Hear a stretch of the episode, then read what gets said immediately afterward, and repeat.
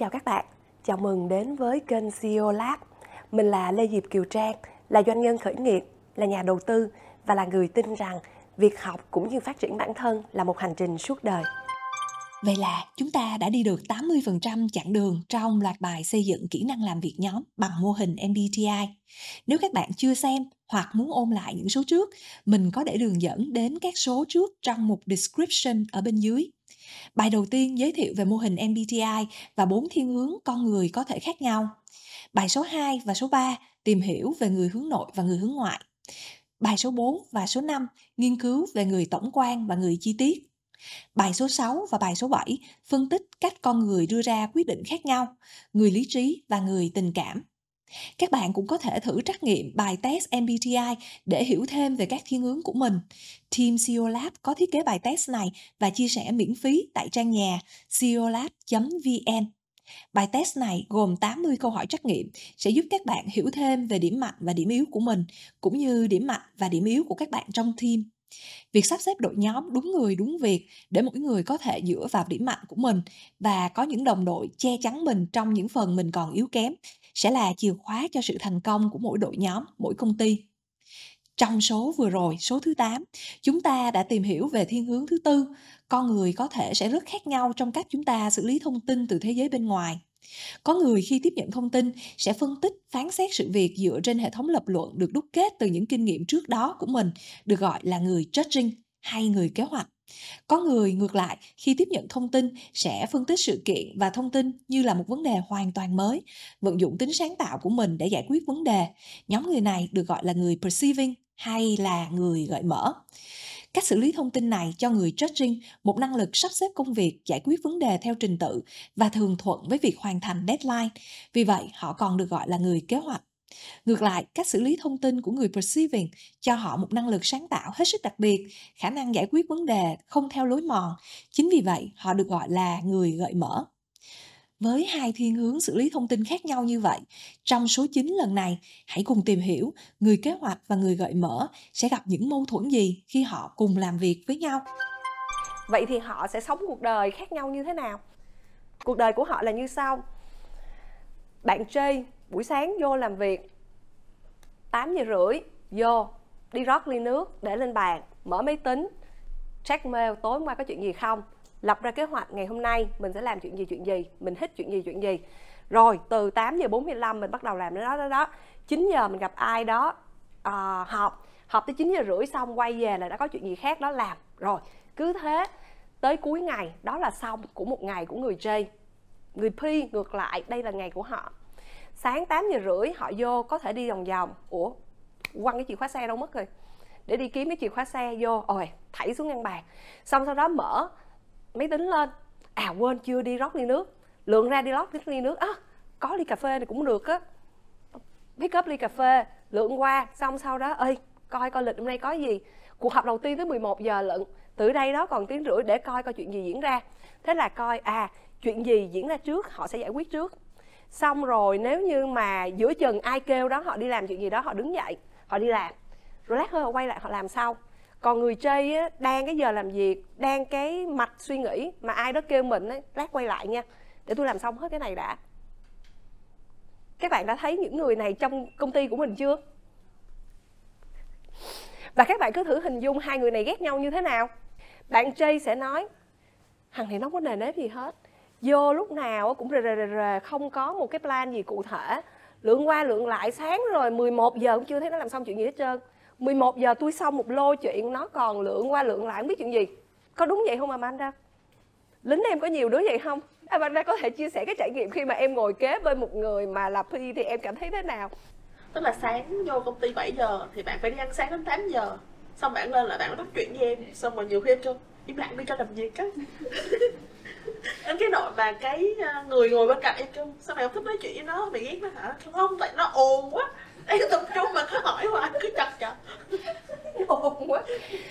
Đúng rồi người mà Jay mà ngồi kế bên người Pi thì thường xuyên sẽ cảm cảm thấy như vậy.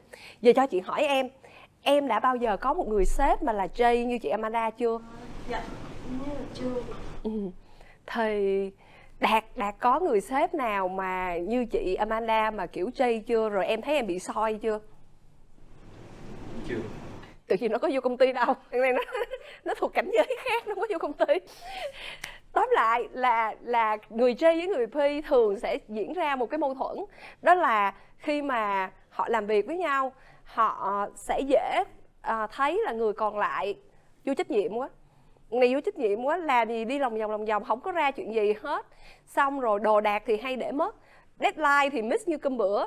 Đã vậy còn không có nhớ chuyện gì hết trơn nói chuyện gì cũng trên trời dưới đất. Đây là complain thường thấy của những người J về người P. Vậy còn người P nghĩ về người J như thế nào? Người P nghĩ về người J là khó chịu bà gì đâu khó chịu. Tôi làm sao kệ tôi với miễn cuối cùng tôi làm ra thôi chứ. Lâu lâu miss deadline là do hoàn cảnh thôi chứ đâu phải tự tôi đâu, tôi cũng làm chứ bộ đâu phải tôi không làm đâu, mà lúc nào cũng ngồi soi tôi. Đó là người P. Cả nhà ha. Khác biệt số 2 nó sẽ diễn ra như thế nào? Khác biệt số 2 nó diễn ra khi các bạn cùng suy nghĩ với nhau. Lúc các bạn brainstorm các bạn cũng sẽ rất khác nhau. Người J sẽ brainstorm như sau. Khi chúng ta đối diện với một vấn đề chẳng hạn ví dụ như bài hồi nãy là à, làm sao chúng ta có thể đưa ra được một số cái đề xuất để ứng dụng AI cải thiện cho một cái quy trình gì đó trong công ty. Nếu mà chị để một team toàn J chị biết là các bạn sẽ gạch đầu dòng một nhỏ hai nhỏ ba nhỏ đầu tiên là chúng ta sẽ improve cái quá trình gì? À, nếu mà improve vậy thì improve cái quy trình chỗ nào chỗ nào chỗ nào? Một số 2 nó improve được chỗ nào? Làm sao nó improve được? Một số 3 implementation sẽ là làm sao? Đây là các bước mình phải implement như thế nào? Chẳng những Amanda gật gù Troy cũng gật gù luôn. Tự vì Troy cũng là siêu về J luôn. Sau khi mà mà mà ra bài test. Đó là cái cách người J sẽ suy nghĩ một nhỏ, hai nhỏ, ba nhỏ. Xong xong một nhỏ sẽ có a nhỏ, b nhỏ, c nhỏ. Ngược lại, người P họ không, họ hoàn toàn không suy nghĩ theo hướng đó. Chính vì họ họ sắp xếp thông tin từ thế giới bên ngoài theo một cái cách gọi là perceiving, là cảm nhận. Họ bắt đầu một cái bài toán hoàn toàn mới. Họ không sắp xếp nó vào một cái hệ thống. Nên cái cách họ suy nghĩ sẽ là như thế này. Ok, làm sao mình ứng dụng ai hả? Ai nó có cái gì? À AI có cái phần mà về xử lý uh, hình ảnh phải không? Hình ảnh thì nó làm được chuyện gì? Vậy thì mình có thể làm được cái này. Y nó còn xử lý được về text phải không? Vậy thì text nó có thể ứng dụng chỗ nào chỗ nào chỗ nào chỗ nào? Và họ nghĩ rất là random. Họ bóc bên chỗ này một chỗ lát hơi vô chỗ này một chỗ lát hơi chỗ này một chỗ và nhiều người gọi đó là lateral thinking á. Cái cách của người nghĩ lateral thinking là như vậy, là họ nghĩ theo chiều ngang nếu mà các bạn dịch theo theo theo nghĩa đen. Nhưng mà thực ra không phải vậy. Họ nghĩ theo từng flash of ideas. Họ không có chia nó theo một cái hệ thống. Và khi mà họ nghĩ như vậy á, thì nó lại có một cái điểm rất là ưu việt. Đó là nhiều khi họ nghĩ ra một cái ý tưởng mà không ai nghĩ tới. Nếu như chúng ta đi theo một nhỏ, hai nhỏ, ba nhỏ at least là cho chị, ít nhất là cho chị, vì chị cũng là người chơi chị có được một cái cảm giác yên tâm là chị đã qua, phân tích hết tất cả những cái phần mà chị có thể nghĩ được. Nên chị chia thế giới ra là một nhỏ, hai nhỏ, ba nhỏ. Xong sau đó chị xoáy vô một nhỏ, chị nghĩ a nhỏ, b nhỏ, c nhỏ là cái gì? Chị xoáy vô hai nhỏ, chị nghĩ a nhỏ, b nhỏ, c nhỏ là cái gì? Và khi chị nghĩ theo hướng đó, chị yên tâm là chị đã nghĩ hết tất cả những cái tình huống. Nhưng mà thực tế là chưa chắc chị nghĩ hết các tình huống một nhỏ, hai nhỏ, ba nhỏ nó vẫn còn có thể thiếu bốn nhỏ, năm nhỏ mà chẳng qua chị chưa nghĩ ra thôi. Nhưng mà có một người mà họ suy nghĩ theo kiểu phi anh Sơn là người suy nghĩ theo kiểu phi thì giống như từ trên trời rớt xuống, anh có một cái ý tưởng rất lạ mà chị không thể nào xếp được vô một nhỏ, hai nhỏ hay ba nhỏ. Ảnh kéo ra được một cái ý tưởng và ảnh quăng vô đó. Ủa, vậy sao em chưa nghĩ chuyện này? Cái chị mới ngồi này coi lại coi một nhỏ, hai nhỏ, ba nhỏ. Chị cũng không thể nào xếp nó vô một nhỏ, hai nhỏ, ba nhỏ, nhưng mà nó có lý. Và thế là nó lật upside down, lật lộn ngược hết tất cả các hệ thống phân tích của chị. Chị không biết trình bày như thế nào, tự nhiên giờ chị trình bày một nhỏ, hai nhỏ, ba nhỏ, có thêm một cái cục thịt dư này, biết bỏ nó vô chỗ nào. Nhưng mà ngược lại, cái cục thịt dư này không thể mặc kệ nó tự vì nó đúng. Và mình vẫn phải tiếp tục phân tích nó. Cái thế thôi, anh phân tích tiếp đi. Cái thế là anh quăng thêm một trái banh nữa, mà trái banh này không liên quan gì với trái banh kia hết. Nhưng mà nó cũng rất có lý. Ngồi thêm 15 phút nữa, anh lại quăng thêm một trái banh thứ ba ba trái banh này nó không giống gì nhau hết trơn. Và nó hoàn toàn là đối với chị chị cho nó là hoàn toàn ngẫu nhiên và random. Nhưng mà qua thời gian chị lại nghĩ không phải vậy. Những người này cái cách họ suy nghĩ khác mình cách họ suy nghĩ theo một cái chiều hướng lateral thinking khi họ tiếp cận một cái vấn đề mới họ bắt đầu từ đầu. Họ không dùng những cái uh, mô hình mà họ đã có sẵn mà họ nghĩ ra cái gì đó họ đẩy vô nên khi mà họ đẩy vô như vậy, họ lại trở thành những người rất là sáng tạo. Họ là những người giải quyết những cái vấn đề mà theo một cách không giống ai. Họ đẩy những cái giải pháp là những cái giải pháp mà tưởng chừng như là không có hệ thống, nhưng mà nó giải ra. Một điều rất lạ là nó giải ra. Còn chị có thể đi theo hệ thống mà chị giải vẫn không ra thành ra mình vẫn phải tôn trọng là cái cách suy nghĩ của họ có thể không hệ thống lớp lan nhưng mà bằng một cách nào đó họ vẫn giải quyết ra vấn đề. Và đây là hai cái cách suy nghĩ khác nhau, và trong khi làm việc, các em chắc chắn đã trải nghiệm với một người đối phương nào đó đã có cái cách suy nghĩ rất là khác mình. Mấy em có thể hồi tưởng lại và chia sẻ cho chị một cái kinh nghiệm nào đó không? Đặc biệt là mấy bạn trong vị trí quản lý mấy bạn đã bao giờ phải quản lý một cái team member mà người đó họ hoàn toàn khác em trong cái phương diện này không? À, khi mà em làm những dự án thiết kế thì nó phải có bản tiến độ. Ừ. bản tiến độ để vạch ra cụ thể là milestone của từng giai đoạn thì sẽ giải quyết được những công việc gì. À, thì em cũng ngay từ đầu làm em vẫn có lập ra bản tiến độ. Nhưng mà sau đó em làm một hồi thì em không theo bản tiến độ nữa. Em thấy cái gì mà em thấy em có cảm hứng em làm hơn thì em làm trước. Và miễn sao đến gần cuối deadline em vẫn hoàn thành chừng đó công việc thì ok. Nhưng mà nó dẫn đến cái việc tình trạng là em luôn luôn bị áp lực với deadline bởi vì nó phần những giai đoạn cuối em rất là chật vật với nó. À, vì uh, nó có những cái nó nó xong tốt hơn dự định nhưng có những cái thì nó nó không tốt và bắt buộc em phải dành nhiều, nhiều thời gian để bù đắp lại cho nó. Ừ. dạ. Thì uh, khi mà em làm như vậy thì em cảm thấy là em luôn luôn cảm thấy khó hiểu với một vài anh chị sếp khác của em mà luôn luôn có rất là giỏi trong việc quản lý deadline. Ừ. cùng một lúc được nhiều dự án chính xác là spot on á, tại vì quan mạnh về phần sáng tạo. Mà những người mạnh về sáng tạo, khả năng cao là em là người P trong cái cách mà em tổng hợp cái thông tin bên ngoài. Em vì nhu cầu của công việc cũng như trách nhiệm, em phải lên timeline. Nhưng mà việc theo một cái timeline hoặc một cái hành trình định sẵn đối với em không phải là tự nhiên. Nên em cũng cố theo nó, nhưng mà tới một lúc, đặc biệt là dưới áp lực môi trường mà nó có áp lực thì em sẽ rất dễ quay trở về với cái em thuận. Thì cái em thuận có nghĩa là cái cách suy nghĩ theo pi của em. Có nghĩa là em không phải là đứa lười em vẫn siêng năng em làm nhưng mà em làm theo cái lối suy nghĩ của em em không có đi theo một nhỏ hai nhỏ ba nhỏ được.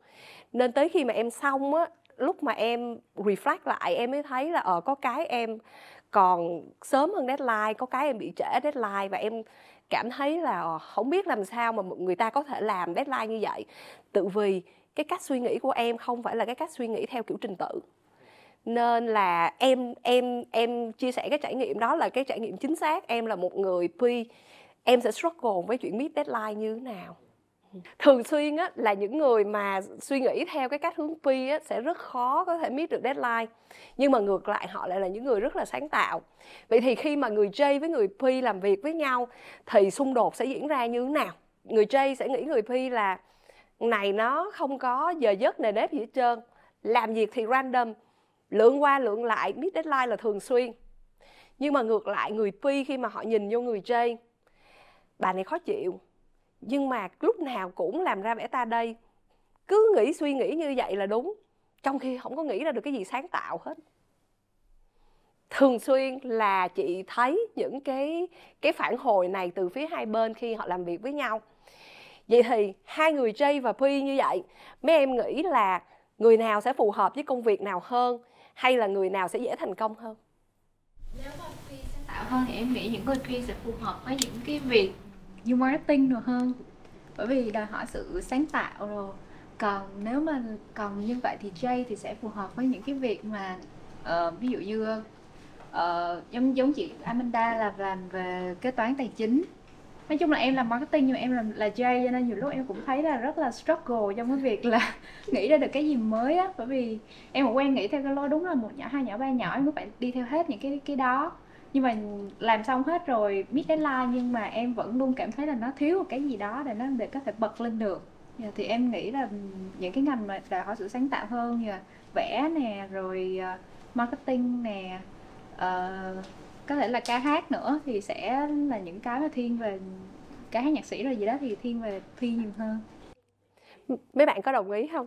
Amanda bất kỳ bất kỳ công việc gì hay bất kỳ một việc làm gì cái tính kỷ luật là điều bắt buộc để thành công. Cho dù bạn có tài năng hoặc bạn có sáng tạo đến mấy nhưng mà không có tính kỷ luật là bạn sẽ không bao giờ đến được cái đích của bạn hết.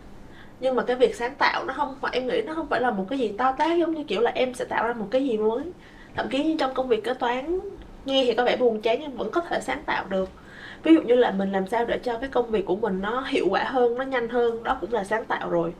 Do đó là nó uh, đối với em nha thì là cái chuyện sáng tạo là cái chuyện phải thường xuyên xảy ra. Tại vì cái đầu của mình phải nghĩ thì nó phải thường xuyên sáng tạo. Nhưng mà cái để mà mình đi được có một cái định hướng rõ ràng đến được cái đích để thành công thì cái tính kỷ luật đối với em cái J là quan trọng. Chị đồng ý chị chị góp lại cả hai bạn với nhau như thế này. Thực ra J hay P đều cần ngay cả trong một team. Bây giờ tự Ellie nói cái team marketing nên chị lấy team marketing làm ví dụ. Team marketing mà toàn những người P mà không có J em biết mà nó có thành công được không? Xương máu của em mà hoàn toàn em biết ngay cả cái team mà đòi hỏi sự sáng tạo nhiều nhất.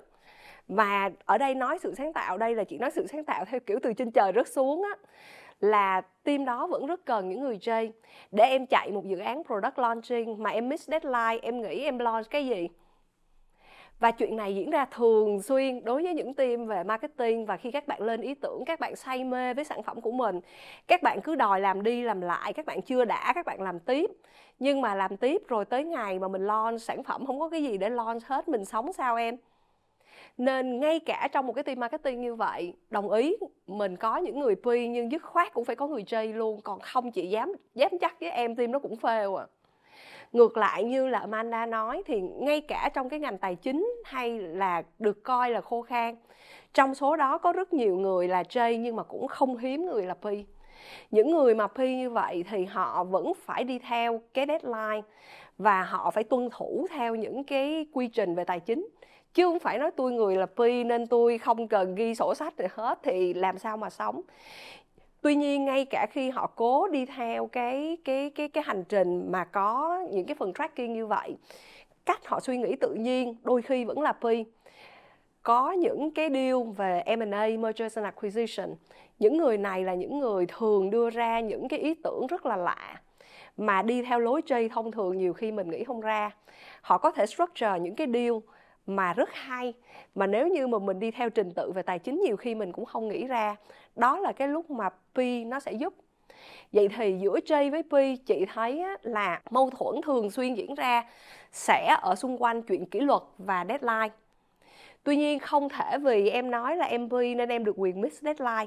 Cuộc đời này nó không đơn giản vậy. Em miss deadline là em miss deadline thôi. Em J P gì em cũng bị xử hết. Em không có quyền nói tại em P nên là chị đừng xử em. Không có, chị miss deadline là chị xử hết à.